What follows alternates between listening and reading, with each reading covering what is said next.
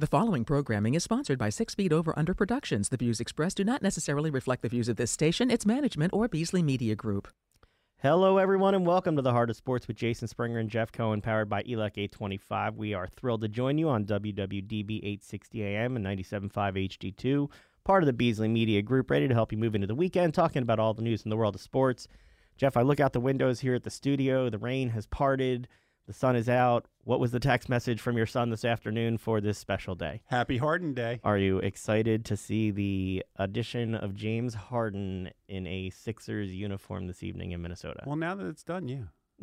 now, Uh, right? now, Is- now is- that he's here, yeah, like, I'm ready like for now, it. now that it's been a week and we've all had a chance to, to get through, is this a good trade or it's not a good trade? It doesn't matter anymore, right? No, he's here. Now, now all that matters is he's here, and now let's see if it works. I am. I love the starting lineup.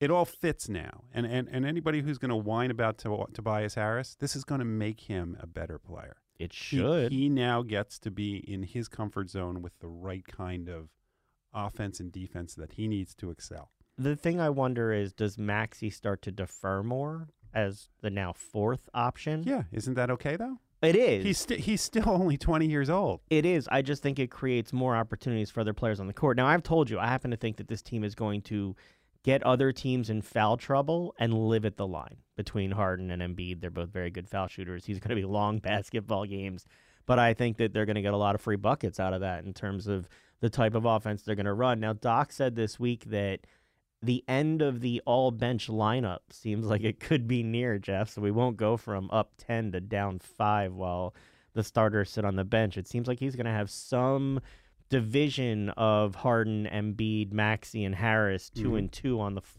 floor at all times.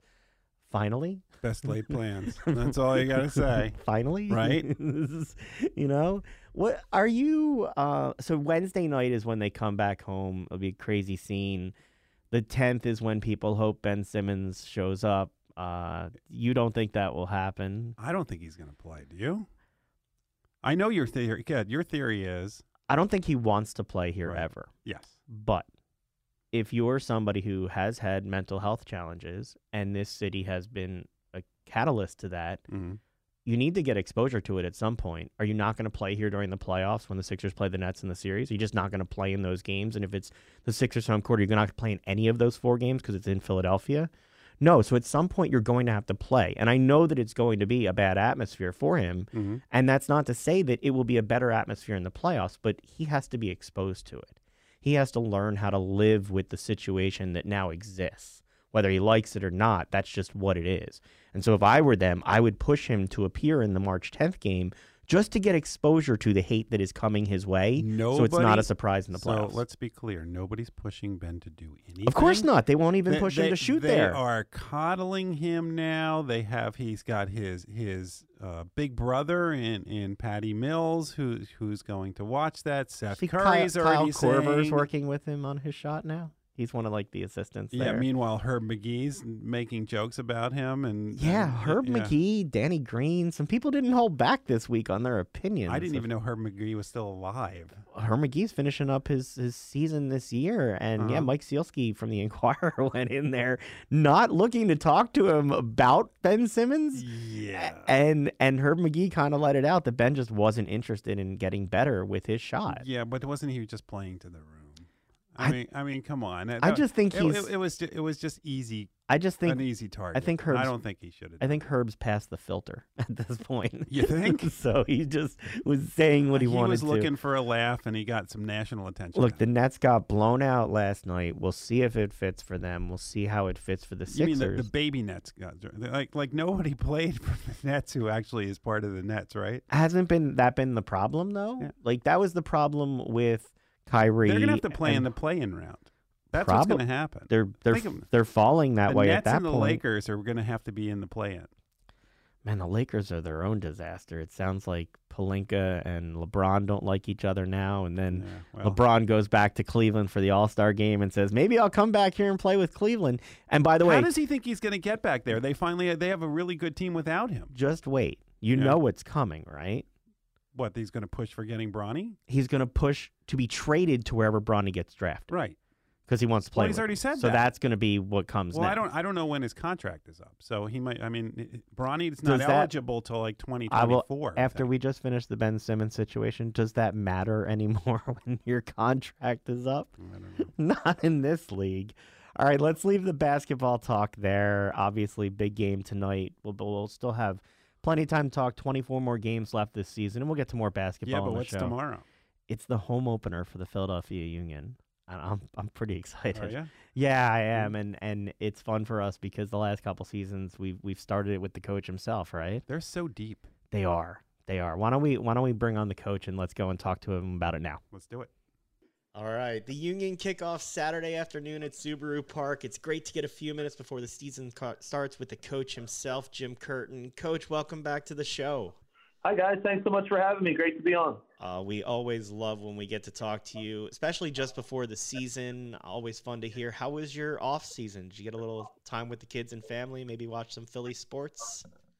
Yeah, it was nice. Look, anytime you can can kind of shut down after a long season, uh, especially a successful one, it, it's nice. Um, got to see a lot of family, obviously, over the holidays with Thanksgiving and, and Christmas. Um, but yeah, got got to get away from the game. But uh, you know, the the off seasons get shorter and shorter, and then you know, to be honest, there's no real off season. Your your phone's always on, and you're always kind of connected and thinking of ways to try to improve the team. So. Um, yeah, good to spend some family time for sure, but uh, the batteries are recharged and ready to go for 2022. Coach, you talked about a successful season last year. It was an incredibly successful season, but you had one of, in my mind, one of the most challenging coaching jobs anybody has ever had in the history of American team sports with what happened at the end of your season.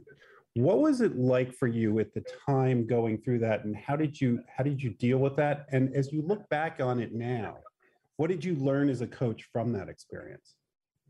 Yeah, look, that one's certainly not in the uh, the coaching courses or the coaching manuals, and there's no no YouTube I can go to for advice for the, the unique situation we found ourselves in in the Eastern Conference Finals. You know, we had a tremendous playoff run, and, and we're really clicking on all cylinders, and, and had a nice home game set up against New York City, and uh, as everybody knows by now, had uh, 11 cases of COVID hit our group um, to a lot of our our key players. So um, as the week of preparation into that um, happened, you know, you were preparing and then you'd think you'd have a new plan in place and the, the plan would have to change because you'd lose an additional player. So we, we weren't, we didn't lose them all at one time either. That was the most challenging thing. So, you know, we actually had to shut down training one day just to try to stop the spread of things, took a day off from training, which is never, never the case uh, in professional sports and, and, and kind of had a new plan and, and, and approached it in a way that um, thought we could compete and, and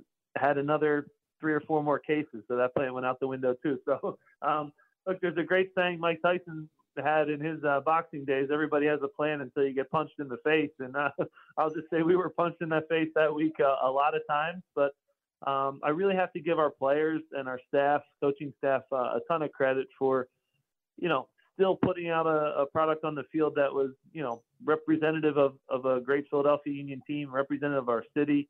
Um, and even in a loss, which doesn't happen often in pro sports, I was still really proud uh, of the group. And I think the fans showed just how proud they were.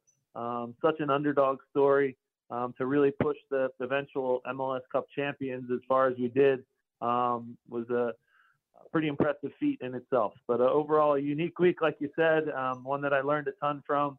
Uh, have, have, learned to always be able to adapt and adjust your game um, and, be, and have flexibility and, and, and, and also kind of step back and realize it is just sports too. And there's, there's more important things in, in, in life, that's for sure. And look, we were in the stadium that day. The uh, first of all, the the atmosphere was electric and yet pensive at the Yeah. same time, given you know what we had with the players on on the pitch. But the respect that the fans seemed to show you afterwards, uh, you all certainly earned it. So it was it was good to see. As we come, Yeah, into, sorry, go ahead, coach. Sorry, no, incredible. I agree. Just going back to that, the atmosphere in all of our playoff games, in particular that last one, to get cheered off the field um, by our home fans in a in a heartbreaking loss is something that I'll I'll never forget. And, and again, I'd like to thank the fans for for that atmosphere, and you guys, if you were you, you guys were there too. So we were for that. It, it was really, you know, it, it's one of those challenging things. There's the disappointment of the loss, and then you're seeing this team that half the guys have never been able to get on the field, and some of them are out of their position, and they're out there fighting until the end, and it was just it was an exciting game. So as we come into this year, you said your phone never went off this off season. Lots of new faces in, some some faces we know out. Tell us about some of the new faces that people can expect to see on the pitch this year. And I know uh, there's question about when some of them might actually be here to start. Yeah, obviously the the, the big one uh, that everyone you know has talked about is is uh, Mikael Uhre from um, from Brøndby. Uh, incredible goal scorer, uh, incredible leader on the field. And, and, look, we did our homework on him and, and, we invested a lot of money from ownership, which are all great things. Uh, but perhaps sometimes the best, you know, confirmation that you made a good decision comes from your your former players. And, and we got good confirmation from Brenden Aaronson, who played against uh, in the Europa League. And, and Brenden Aaronson's first words when he spoke about Michael Uhre were, that guy's an absolute beast. The city's going to love him.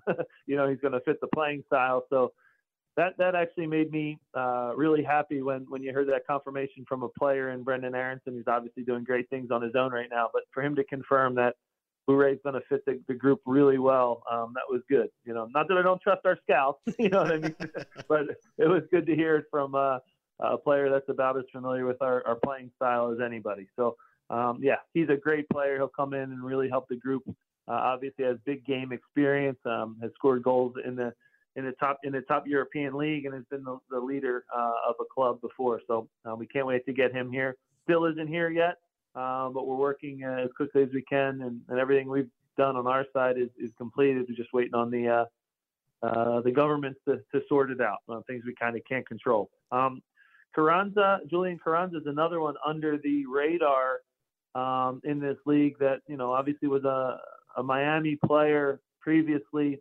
Uh, maybe didn't get the opportunities in Miami, um, but the more I've been around Julian and, and, worked with him and his his movement around the goal, um, his his ruthlessness in front of goal to score, um, the way he works hard defensively, um, and then adjusted to a new team uh, very quickly and it's awesome in our locker room. I, I think he is another one that's going to really um, grow on our fans. They're going to fall in love with him quickly. Uh, so again, two special additions to the team. Obviously, our younger players are a year older. They've improved drastically. Uh, our veterans are still looking strong as ever in Alejandro Bedoya and Jakob Glesnes and Andre Blake. So um, I really like where the group is at. We're, we're stable. We're strong defensively. And uh, uh, I'll just say teams don't like to play against us, which is the ultimate compliment. You know, you you mentioned Brenden Aaronson. It's it's nice to hear that you're still in touch with those guys. What is it like for you? I mean, you saw them literally grow up uh, and helped in their development. How proud are you when you see people like Brenden succeeding in the way that he is? Yeah, look, I've been around Brenden since he was nine years old, and, and was to his, his dad's waist, and he would come to Union Junior sessions uh, way, way back in the day. Um, to see him now thriving on the European stage and and dominating games against the likes of Bayern Munich and, and, and being amazing for our U.S. national team. Uh, you, you, just can't help but be proud of him. And, and, and, and it is a true testament that, you know, if you do work hard enough at this game, there's no real shortcuts or secrets or, or formula uh, other than, than hard work and putting the time in and, and being willing to learn um, from others and, and, and kind of having self-awareness and, and trying to improve your game each and every day. So he's a real uh, poster boy for not just the Philadelphia Union, but for any kid in U.S. soccer that doesn't matter how big or strong or fast you are, but if you're willing to put the time in uh, on the practice field, um, you can get better and go to the highest level in this game. And he's he's been awesome to uh, play a small role in his growth and development. He makes us proud every time he steps on the field. You know, we talk about Brenden and just the success of the Union Academy given some of the change in the roster, it, it, seems like there will be more opportunities for guys like Paxten Aaronson and Quinn Sullivan and Jack McGlynn. Can you talk about who our listeners should be looking out for this year that you as a coach hope will take that next step from the young guys? Yeah, well, you just nailed three of them. Um, Paxten, obviously, uh, the genetics are there. he's uh, he's got the DNA of of, of his brother. Uh, he's been been exceptional in this preseason Jack McGlynn, same thing. He has a left foot that, you know, he does things at, at age 18 that I didn't learn till I was, you know, 30 years old. So he's he's so far ahead of uh, ahead of things. Uh, he's going to be a real special player. Quinn Sullivan as well, uh, as you mentioned, uh, our most fit player on our team. So he's got this relentless work ethic. Um, those three guys, for what it's worth, are I just got off the phone with uh, our, our U20 national team coach, and they're they're three of the players they want to build the, the national team around. So uh, it, it's not just me that sees it. It's not just our fans that see it, but um, on the on the national team stage, they see it as well, just how important they are. And then Brandon Craig uh, is another one, a center back that you know. He, let's be honest, he just has two really good center, three really good center backs in front of him right now. Um, but for a, a 17 year old kid, uh, he's improved drastically this off season and had a great preseason for us as well. Uh, Nathan Harriel um, gets back, gets plays at that right back position and does better and better each season and each each training session. So uh, a lot of good young top talent uh, within the club. We're really happy with um, the environment we create for them to get better each day, uh, and it, it's been fun to watch them all grow and develop. You know, we talked earlier about the challenges you had last season with these young guys. Typically, the the U20 World Cup and Olympic qualifying doesn't always fall during that FIFA window. How do you, as a coach, manage letting three or four of your core young players go and and having them here for the team versus the experience they get on the national stage in that qualifying? Yeah, it's a great question, and it's a complicated uh, question, and it's, it'll get a kind of a complicated answer. You know, at, at the end of the day, you know, our sport is unique because it is global. Um, and, and the ultimate goal of all these guys in the locker room is to represent the national team and it's to represent the national team in the World Cup, you know, because that is our, that is our Super Bowl, that is our World Series, whatever you want to want to call it. Um, but it happens on a world stage, not on a league stage, which is different than than maybe um, what the, the, the common basic American fan is used to. So um, for these guys, um, we understand that we have to, even though they're some of our best players, we have to let them go with the national team because ultimately uh, their their goals and their ambition is to, to represent their country at the highest possible level and and dream of of someday uh, reaching the World Cup. So if we if we prevented that, for for example, um, you know, we'd be doing a disservice to them and, and to the game, to be quite honest. So uh, as the game continues to grow in this country, I think more and more people will get the understanding of uh, just how important it is to represent your country. I think we all have um, pride in our country, and, and it comes out usually during the Olympics or whatever it might be. But um, for those maybe that don't fully understand how soccer works, um, the ultimate goal is that that World Cup and them representing their nation, where there's just so much passion in, in the game, uh, and, and, and, something that I think our country is is growing in and, and recognizing now as well. So to have those young guys uh, in our locker room represent the United States uh, is the ultimate goal, and, and we never want to get in the way of that. One of the other challenges of, of being in a global sport is also the integration of the players. You know, last year you had Daniel Gazdag come in the middle of the season, and now you have the guys that you have coming in this year. How important yeah. is it to have leadership like you have in that locker room to help integrate everyone? Yeah, so you can talk about formations and tactics and, and video analysis or substitution patterns. You can talk all about that, and it, it's an important part of the game, no question. But if you don't have relationships with these players, um, you have no chance. So I think you have to cultivate an environment where you get to know them on an individual, on a human level, uh, first and foremost. That's that's from what I've learned in, in over my time, and I'm not here to say I'm I'm right, but the relationships you create are, more powerful than anything I can do on the field with X's and O's. It, it truly has, has, been proven, um, at least in my experience, um, to be the way it is. Uh, uh, we have more than 15 different countries represented in our locker room. Um, we have guys that don't speak English, so we have to find ways to, you know, teach them English, get them English lessons, or, or get to know them uh, uh in different ways. So you're always trying to to find different ways to connect with your players because if you connect with them, they'll give you the most effort on the field. If they feel like they're part of a group that uh, embraces them, embraces their differences, uh, that embraces their culture, um, you have a much more likelihood of success. So I'm not downplaying the role of the head coach. Don't get me wrong, but um, I, I think just being open, letting them be able to to text you at any time if they're going through something with their family, all those things go into uh, the importance of, of building a, a really special uh, high performance environment. And we like to think we have a good one here in Philadelphia. We can always work on it and improve, um, but it still comes down to the relationships you have with people. I think that's first and foremost the most important thing. Will there be, will there be foot ping pong for uh, the players to play this year? Oh, they play nonstop. So uh, my only concern with that is that they break uh, a bone or something like that. But they play nonstop. They get almost more competitive in that than they do in training sessions some days. So they uh, they get after it. I'll just say that they play with their feet, they play with their head. They they we even do have a, a also a ping pong table. We had to take that away because a uh, ping pong paddle got thrown through a, a 42 inch TV that uh, when a game got a little too competitive. So yes, we have. Uh, these are really competitive guys. They want to win everything, whether it's foot pong or or, or table tennis or flipping a coin. They want to win everything every day. All right, I've got two to finish, and then we'll let you go. Uh, we talked about the new faces, some of the young guys. Year after year, Andre Blake is the wall back there as one of the top goalkeepers, if not the top in the league. Talk about Andre's leadership on and off the pitch, and just how important he is to the team dynamic. Yeah, look, if you rewind to when Andre first came to the team, he was this quiet, quiet, shy, kind of humble uh, kid that I think knew he was a good goalkeeper, but didn't want to step on any toes. Um, to see him evolve into obviously the best goalkeeper on the field um, has been been special to see. Uh, I think he's always had that talent and ability in him, but to see him evolve as, as a vocal leader in the locker room is something that I'm, I'm really proud of him for. Um, he's the guy that talks to the players, um, you know, right after I do when they leave the locker room. Uh, he gets the guys, uh, gives them a, a, kick in the butt when they need it. He puts his arm around the, the younger guys when they need that as well. So he's he's found a, a great um, spot here in Philadelphia. Um, the city's really embraced him. Uh, we're fortunate to have him. Uh, sometimes we forget about his greatness and how easy he makes the game look, but overall, uh, love Andre on the field, but really proud of how he's grown off the field too as a leader uh, in that locker room. Coach, how excited are you for this weekend?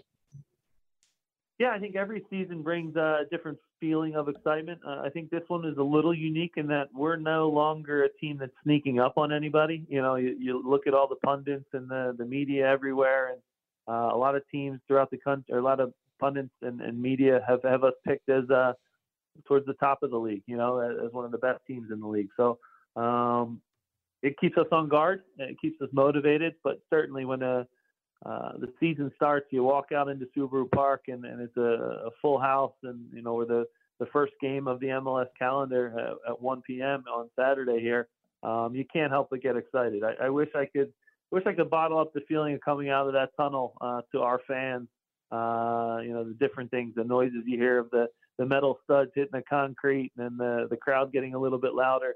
I hate to liken it to gladiators, but when they came out of it back in the day, uh, but that that it's got to be as close as it gets to that because it's a real uh, real rush and a real feeling of excitement that you get. So looking forward to that Saturday and can't wait to spend the uh, the day with our fans. Oh, we can't wait to see you guys coming out. Last question before we let you go. Uh, the fashion corner segment of the show. As you know, last year, Uh-oh. some of your gear uh, I bought immediately. Still have the sweatshirt. Jeff reminded me I don't look as good in it as you do. I appreciated that support from him. Any sweatshirts or sneakers that we should know about? Any gear coming out you're going to break out this season? I'm going I, will have a new pair of sneakers. Uh, I've gotten ahead of the game. So Nike is a great sponsor of mine, and uh, they do an amazing job. But I got backed up uh, last year a little bit. Sometimes with the deliveries during COVID, it took some time. Um, but this year I should have. I was close to having a, a, new pair for every game. This year I'll definitely have a 34 for the uh, regular season, 34 different pairs of Nike. So uh, I guess you could keep an eye out for that.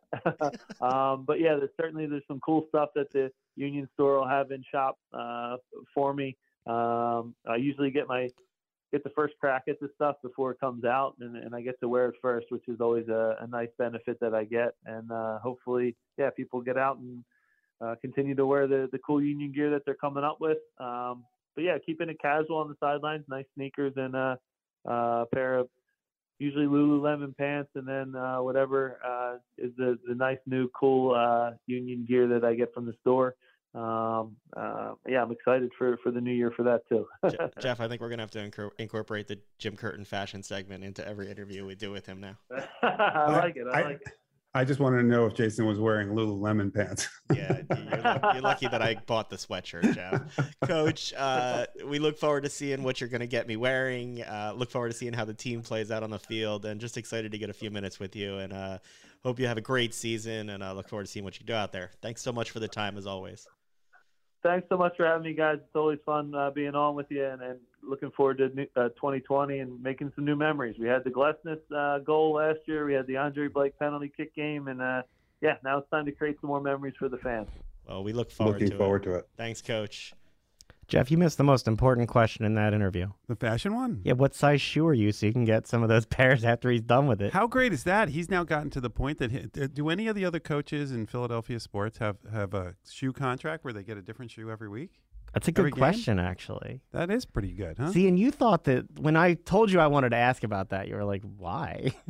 I really could have used fashion advice from. Well, I mean, look, we both could use fashion advice from him. right? yeah, I I don't know if I'll get those Lululemon pants, but you know I'm looking well, what out if for they sweatshirts. what if they endorse us now?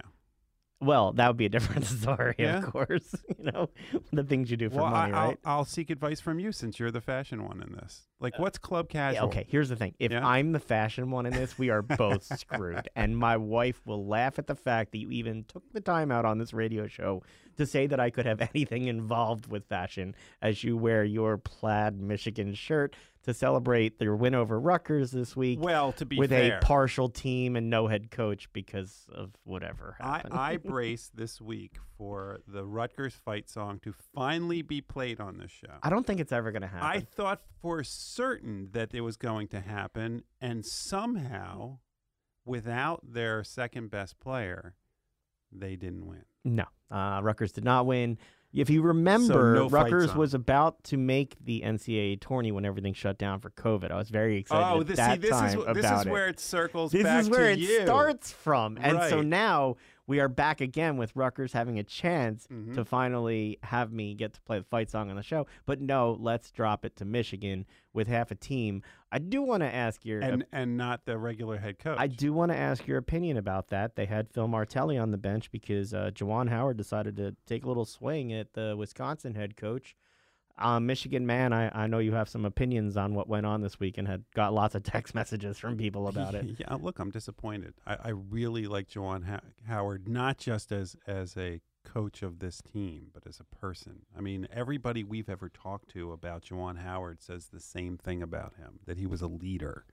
And I know how important it, it was for him to lead. I mean, look, we've had Gary Waters on talking about the the dearth of coaches, uh, you know, of color, and and Juwan Howard is an example. Uh, I still think he can. You know, if you listen to what Jalen Rose was saying a- afterwards, you know, he's going to use this as a learning lesson. He's not going away. For people that say he should be fired, he's not going away, and he shouldn't go away for this. But he should he should not make sure that this didn't happen again. This isn't the first incident with him.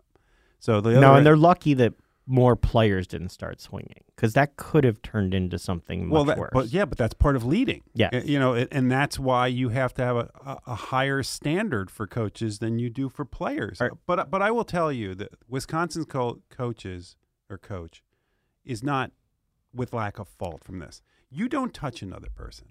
And that's not being talked about. That he did touch Juwan Mhm. Howard. You know, And that's what set him off. I don't. That- well, I think what said, I think what, I think he was already angry about the timeouts being called at the end of the game. Well, that was but just a lack of class. but- you don't call okay, a timeout with 15 seconds left and you're up by 50. You do if they've got your Michigan guys pressing and you want to reset. Now I don't think do you, they why should. Why do you need to reset? I They're up by 15 with 15 seconds I left. underst- Nobody in the history of you, college you basketball can run out the clock, but I thought that was overdone. I thought the bigger problem was that he put his arm on him. Mm. That was what I thought was the bigger issue there. And I wasn't surprised by the suspensions for Michigan. I was surprised that it was only a fine for Wisconsin. I thought that at least for touching him, he would have gotten Well, the game. suspension came from Michigan itself, right?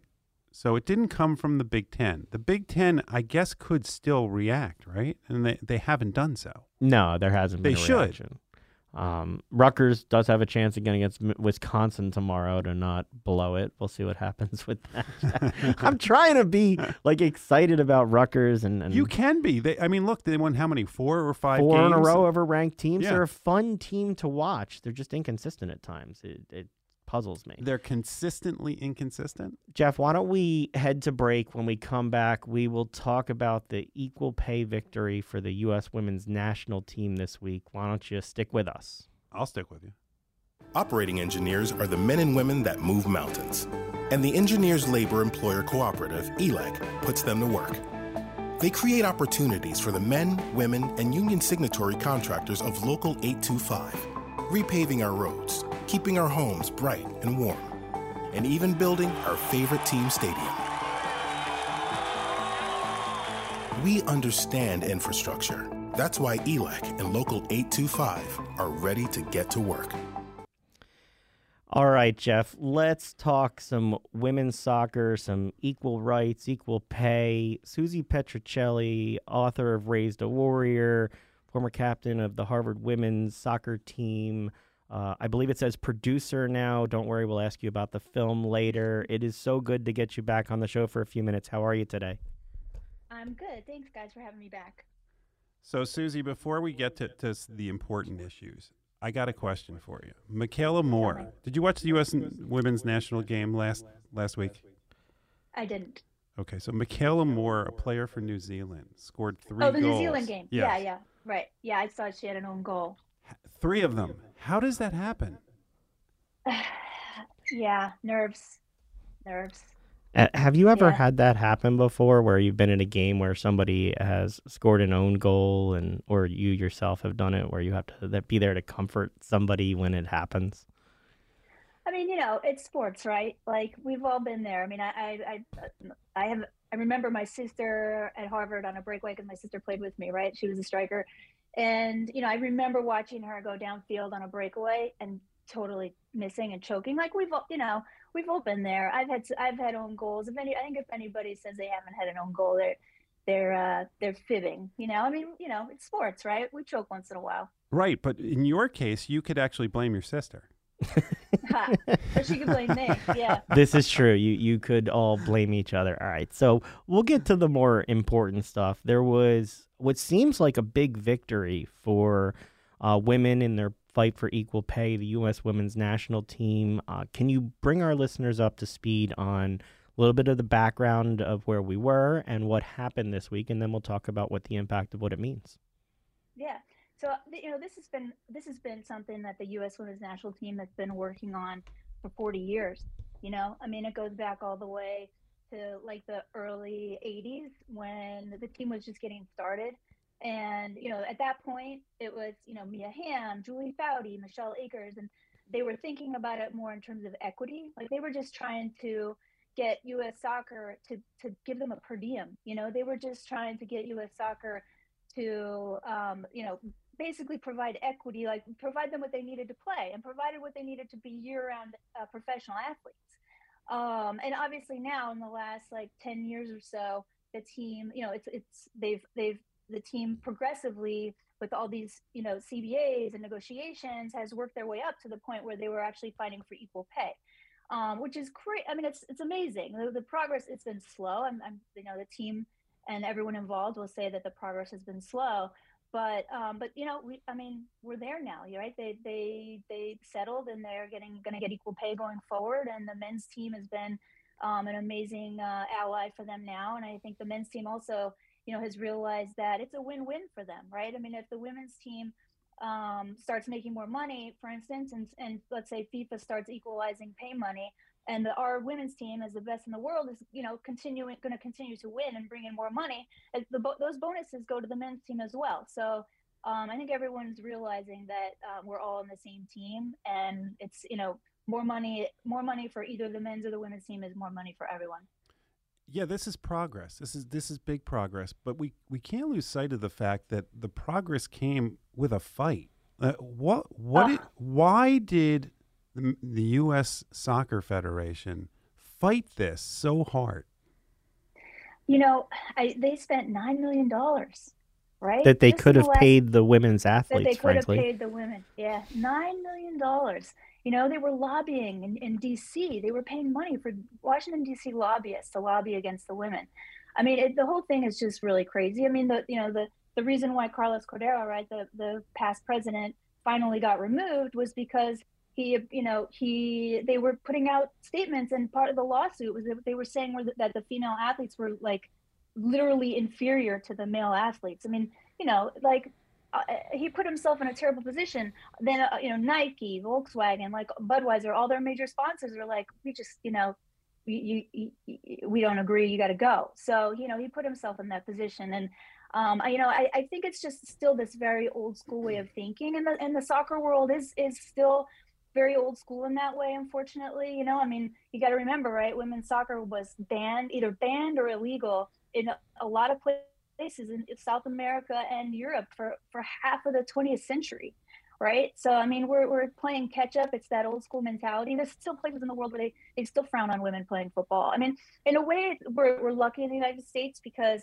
um, soccer here is not sort of a territorial men's sport right but look, we, we're still struggling to get into American football. We're still struggling to get into baseball. Those are so in, in Europe, those sports are seen as more sort of, you know, uh, like soccer is still that masculine sport. So they're still very protective of it. We're lucky here in the United States because, um, because, you know, in the 1970s and 80s, it was a little easier for us to get into soccer. You know, I, I wanted to ask because, you know, you have the Megan Rapinoes and Alex Morgans who, who celebrated the victory at the same time recognizing that – can't go back and change the past. This is about kind of moving forward and making sure this doesn't happen again for women and they're treated fairly. The support wasn't unanimous. Hope Solo uh, obviously is out there publicly, has been rather critical of the decision, saying it was heartbreaking and infuriating. I did want to ask the one point that she makes that she points out that this settlement is contingent on the women's national team reaching a collective bargaining agreement. CBA, right? And and yeah. her quote was, "If the players had ever been successful in negotiating an equal CBA, there never would have been a reason to sue the federation in the first place." So she added, "The agreement guarantees nothing to the next generation of players." Is that an unfair expectation that you not only have to make progress from where it was in the past, but guarantee that future, or is it enough to say? We've taken the step here now. We have to keep watching to take those steps in the future. I'm just wondering where you come down on that one. You know, I mean, I think I think the decision that the settlement that was reached this week um, is monumental in a way. It is monumental in the way that it will change things for the future for girls. There's no that that is done. That's not going back. It does rest on the CBA that, um, but they wouldn't have made that announcement. They would have announced wouldn't have announced a settlement if they weren't um, if they weren't certain that the CBA was going to get passed, they have, you know, they have a few weeks to do it. And you got to remember, we have Cindy Parlow Cone now as president of U.S. Soccer, who's really made this whole thing happen. I mean, she, in my opinion, obviously the players have been pushing all these years to make it happen and to be ready to have, you know, somebody work with them on the on the right side of history. But um, if we didn't have Cindy Parlow Cone in that position right now because Carla was forced to step down, this probably wouldn't have happened. So she seems like she's been acknowledging some of the things that that were done under that administration. Have you been surprised by that, or is it what you expected when they made that change? You know, I actually thought she was a little reticent when she first started. Um, you know, she got the job out of the blue, right? They Carlos was um, had to step down, and she was all of a sudden promoted to president. And um, so I think she was a little shell shocked at the beginning. Um, I personally thought she, I sort of expected her to be like, "All right, guys, now it's our turn. Let's get to work." And she was she she was a little slower than that, um, which is probably uh, it's probably the right thing for her to do. It's probably the right thing to step into it slowly and observe and make sure she's putting you know every all the ducks in a row in order to make the things happen. Um, and but you know you got to remember she was on the team in '99. Like she's been there. Like she knows what they went through, and she's been part of all these negotiations negotiations going back to the '90s. Um, so you know, I'm I'm proud of her. I'm really proud of her. I'm happy that she's stepping up. I think it's really lucky that she was in that position. Um, and um, you know, luck and you know, you know what's the saying is luck is opportunity meets um, preparation. Right? saying? Yeah, yeah, yeah, opportunity meets preparation, which is which is exactly what happened here.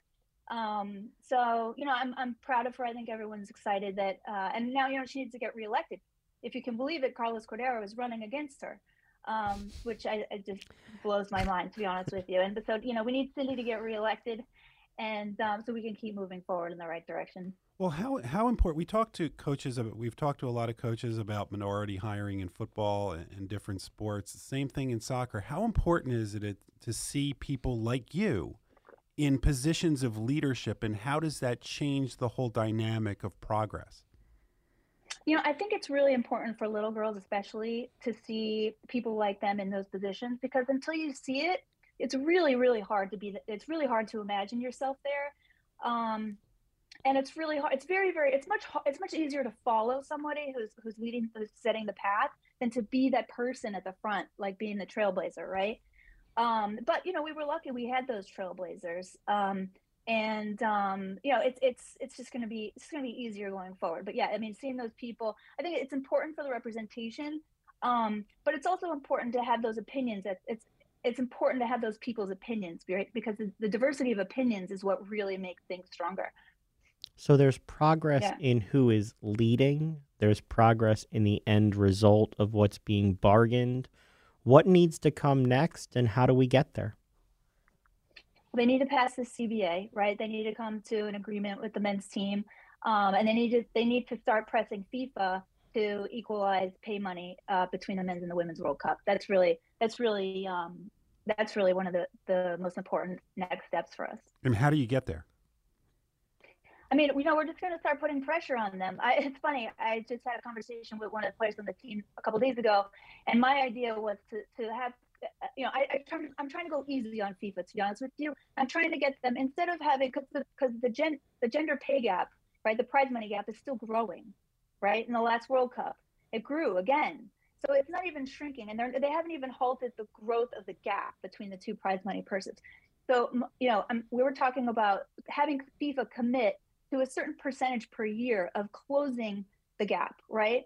Even if, and I was saying, let's let's make it a huge horizon. Let's make it like a fit, like let's make it two percent a year for the next fifty years. It may not happen in our lifetime, but I think that's something that they can commit to. It's, it, you know, it- it's it's it's not exactly what we want, but let's give them something that they can commit to, something palatable that won't, you know, shake shake them completely to the core. And the person that I was talking to, I won't say who it was, but she was saying saying no, it has to be twenty percent in five years. Twenty percent in the you know uh, per year in the next five years. So you know, I mean, I think we just need that to get them to commit to stop growing the gap and start shrinking. You know, start decreasing the prize money gap. And while you move the money in that direction, I believe the last time we had you on was after everything happened with the NWSL and the working conditions and what the women had been facing mentally and physically. How is that part of the game going? Are we making the sports safer for women to participate in? You know, I mean, that's the goal, right? I mean, this was a huge year for the NWSL, obviously, and for women's sports in general. I mean, I think it, this is this is a you know people keep saying this over and over, but it's a reckoning that's that's long overdue. Not just in sport, not just in women's sports, but for women around the world, right? Um, and so you know, I think part of the CBA, hopefully, I mean, I, I haven't heard this officially, but I'm assuming part of the CBA will will pay they'll, they'll be paying very close attention to safety um, and respect for players. It, they have to. Um, so I'm assuming that will be built into the next CBA. There will be, you know, um, reporting uh, systems. There will be consequences. There will be um, there will be things like that that the NWSL Players Association is also working on. They'll be working really closely together. And, and it appears that there's there's more women that are getting into the front offices and ownership with regard to the NWSL. How important is that? I mean, that is also huge. You know, I mean, it's, uh, you know, especially people like who from outside the sports world um, that carry their own weight in their own sphere, like people like Natalie Portman, and um, you know, like we now we have uh, Serena Williams and Alexis Ohanian, part of the you know um, Angel City crew, um, and there's a great ownership group group now growing in Chicago. Um, so you know, I think those are all just huge positive signs for the growth in the game and and the belief um, that women's sports is just gonna you know keep getting greater and greater and growing and growing. Well, let's talk about your own growth. When we first had you on, it was to talk about your book, Raised a Warrior. Uh, since then, you've continued your journey. Tell us about being a producer and how your film career is coming. You know, it's great. It's been really fun. I, I figured out that I really love uh, just telling stories, telling stories that you know are about peace and understanding between people, whether it's on or off the soccer field um, or in sports. Um, it's been really, it's been really, really fun. I really enjoy it. I, I um, I'm now working on a, a TV series um, that's a, it's a, has, is a feminist, um, it's a feminist topic.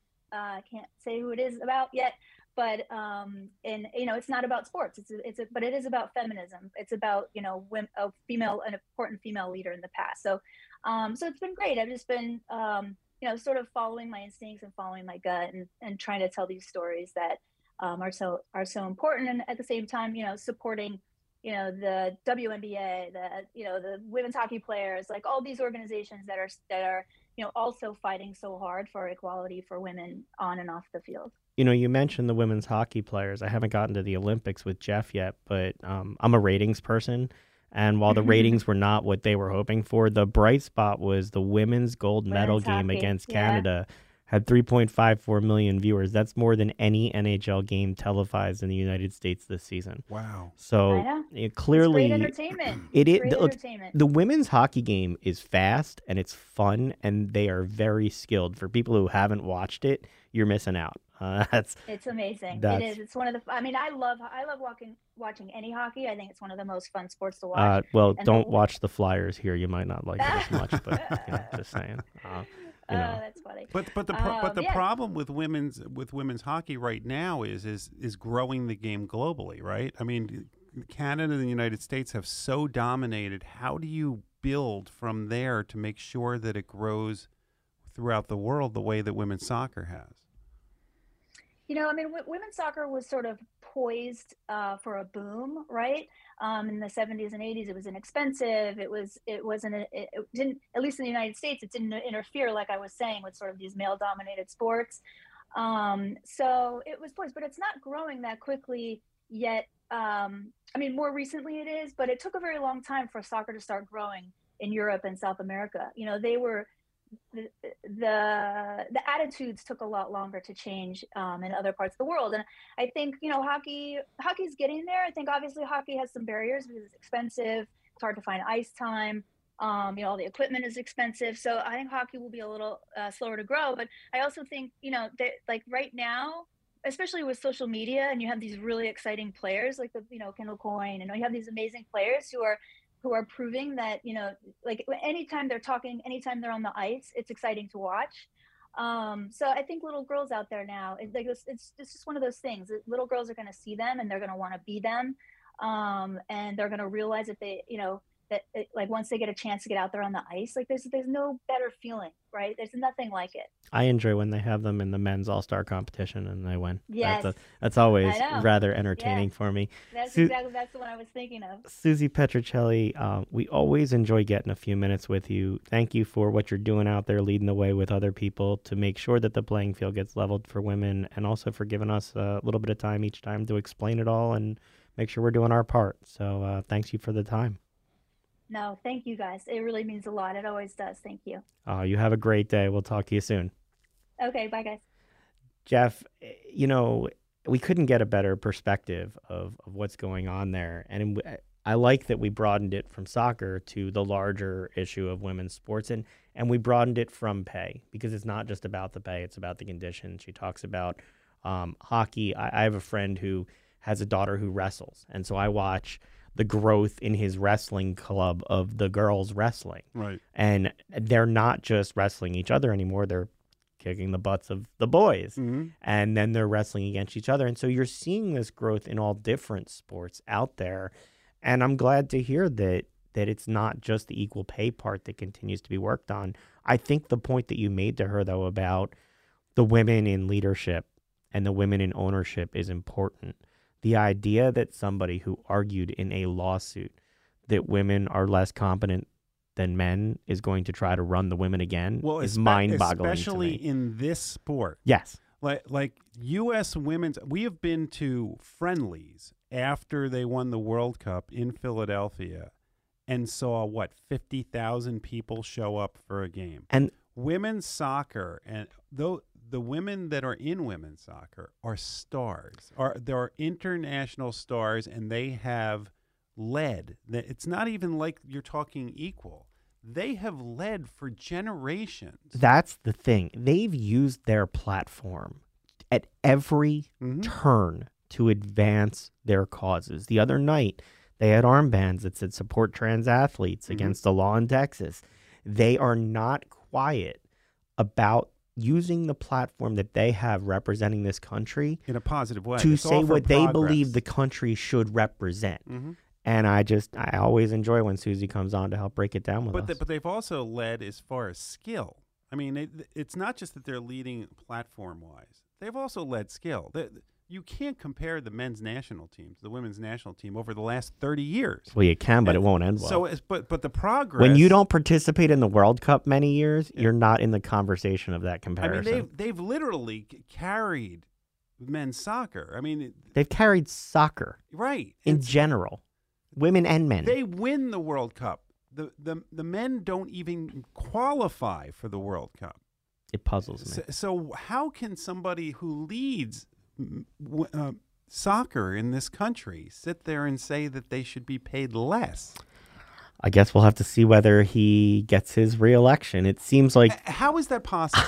how like h- I love that neither of us knew that before the interview that he was well, trying to get it it, just back. it doesn't seem possible. Like don't is he not self-aware at all? Is that an, an honest question? like, if No, he's running again, doesn't yeah. that mean he's not self-aware? Yeah. he worked around politicians before who haven't been aware of the things that were obvious to But everybody doesn't else. he have something else he can do? Because this this is not his thing. No, there's plenty of people with nothing better to do that just keep going after the same thing. like I, I just want to walk up to him and now and say, "Hey, this isn't this is not your right move." You might want to quit your day job. Right. well, he doesn't have that day job anymore. You might not want to seek it yeah, back. he's, li- he's literally trying for the day job that he wasn't qualified to do beforehand. I know you. Uh, I want to move off to some other sports. And I apologize for the echo. I hit the wrong button. So Did that ya? one was on me. I, I all Yeah. of a sudden there's like sound coming out of your computer, Yeah, and I'm like, what the hell ya?" are you doing over Mhm. there?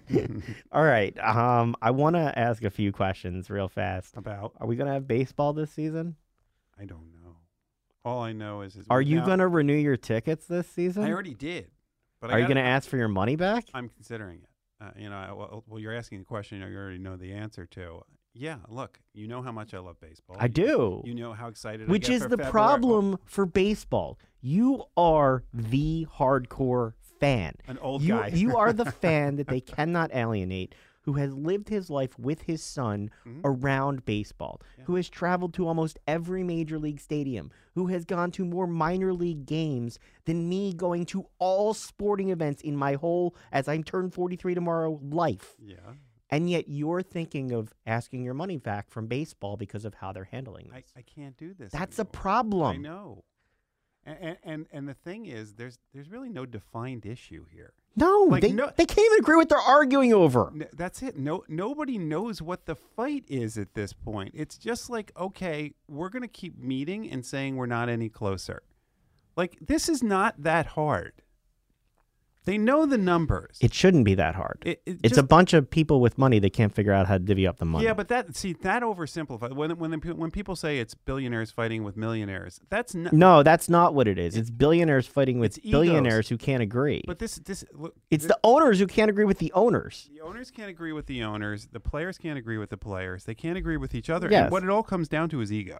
Yeah. That's what that's what happens in these things. This is this is you don't you don't have by the way, just so people know, when you're negotiating, you don't have to wait till the last day or beyond that before you actually make progress. No, of course You- not. You can resolve Good it beforehand. negotiations get resolved before the deadline ever occurs, Yeah, before they- the threats happen. But but they don't ever start uh, until, until- they get to the deadline. Until you can see the train coming right at you, they do not so start. now now we'll sit there and play chicken over all sorts of things that if you ask them to get in a room, they probably can't tell you. I don't know why we're still fighting. They've over been in a room together and they can't figure out what to agree on. Well, the thing that the most of us who are want to go to the games are going to agree on is, you know what? I can find other things to do. Look, if this is the time that there should be baseball to watch. I- I don't. I don't want. I don't want to sit there and look at in my you know Apple Wallet to see my tickets or whatever, and then know I may not be going. I just at at this point, there's this is the problem. It's like these groups don't understand they're not operating under 1960 and 70 rules. There's so many other things to do, and we've all just lived through a crazy time where we had a lot more concerns than this. This sports is supposed to be to get away from this stuff, not to sit there and worry about whether or not it's going to exist and who's going to fight over which nickel they're going to fight over. Well, and, and and who gets. And I'm not saying these are trivial issues. I'm saying that they should be able to. They should be able to resolve resolve them, Yes. And that's not as somebody who's just resolved negotiations before. That's somebody who has common sense. Well, yeah, and, and you and I have. you can't have- kill the have- golden goose. Yes, and and for, peop for people that sit there and well, what about the minor leaguers and stuff? They they don't even get affected by a lot of this stuff because they're not covered under. Well, they this. will if baseball tries to cut the number Well, of well- spots. Well, yes, if they cut careers, that's that's the problem. Like that's the problem is that they're using the minor leaguers as a bargaining chip to try and save a couple bucks on the major leaguers, which is ridiculous. The minor leaguers barely get paid as it is and slept on inflatable mattresses up until a year ago. Yeah. So to act like they're the problem in baseball is beyond ridiculous. The problem is that they all can't agree how to maintain and keep and make the game that they love advance. When I sat down with Bud Selig, I asked about Rob Manfred. I'm still not sold on Rob Manfred. Bud Selig can say whatever he wants about him. If you're the commissioner, you need to get them in a room before this and get it resolved. The fact that we're at the Friday before Monday, they said they're going to start canceling regular season games is a complete failure on all of their parts. Look, we th- I guess there's only one Adam Silver because th- you compare him to Rob Manfred, and it's I mean they're not even close. I we have a minute and a half left, and I need to ask you. A Flyers question? No, Oh, thank you. Phil Mickelson. Stupid. He's deeply what- he's deeply is- sorry. Could you have had a more disingenuous apology? I'm deeply sorry, but it never should have been made public. And oh, by the way, I'll step back if my sponsors don't want to keep me as my sponsors drop me. Look, Yeah. I've written those statements Yeah. before. That was a piss poor attempt at what he did. Everything he said was wrong, but it seems like it, he And he- this hurts you because he was a guy you he- loved. he's one of the most charismatic people in the sport and and likable and it turns out he's just stupid like like the things that he said there's no other word for them than dumb and naive and and and, and uneducated like for him to sit there and say oh well we should do this so we can put leverage on them even though we know well i'm acknowledging they kill hmm. people but i need leverage against the pga and by the way phil why do you need leverage you're a senior at this point in golf. You've made millions and millions of dollars. What leverage do you need? Meanwhile, you- nobody's do you- following him. Do you think Phil Mickelson is, is doing anything for the benefit of the 20 year old up and comers? No. Doesn't appear that way. That's going to be the last word this week. Thanks so much for joining us this week. Make sure to join us next Friday night to help you start your weekend in style. Have a great one, and we'll talk to you next week. Bye bye.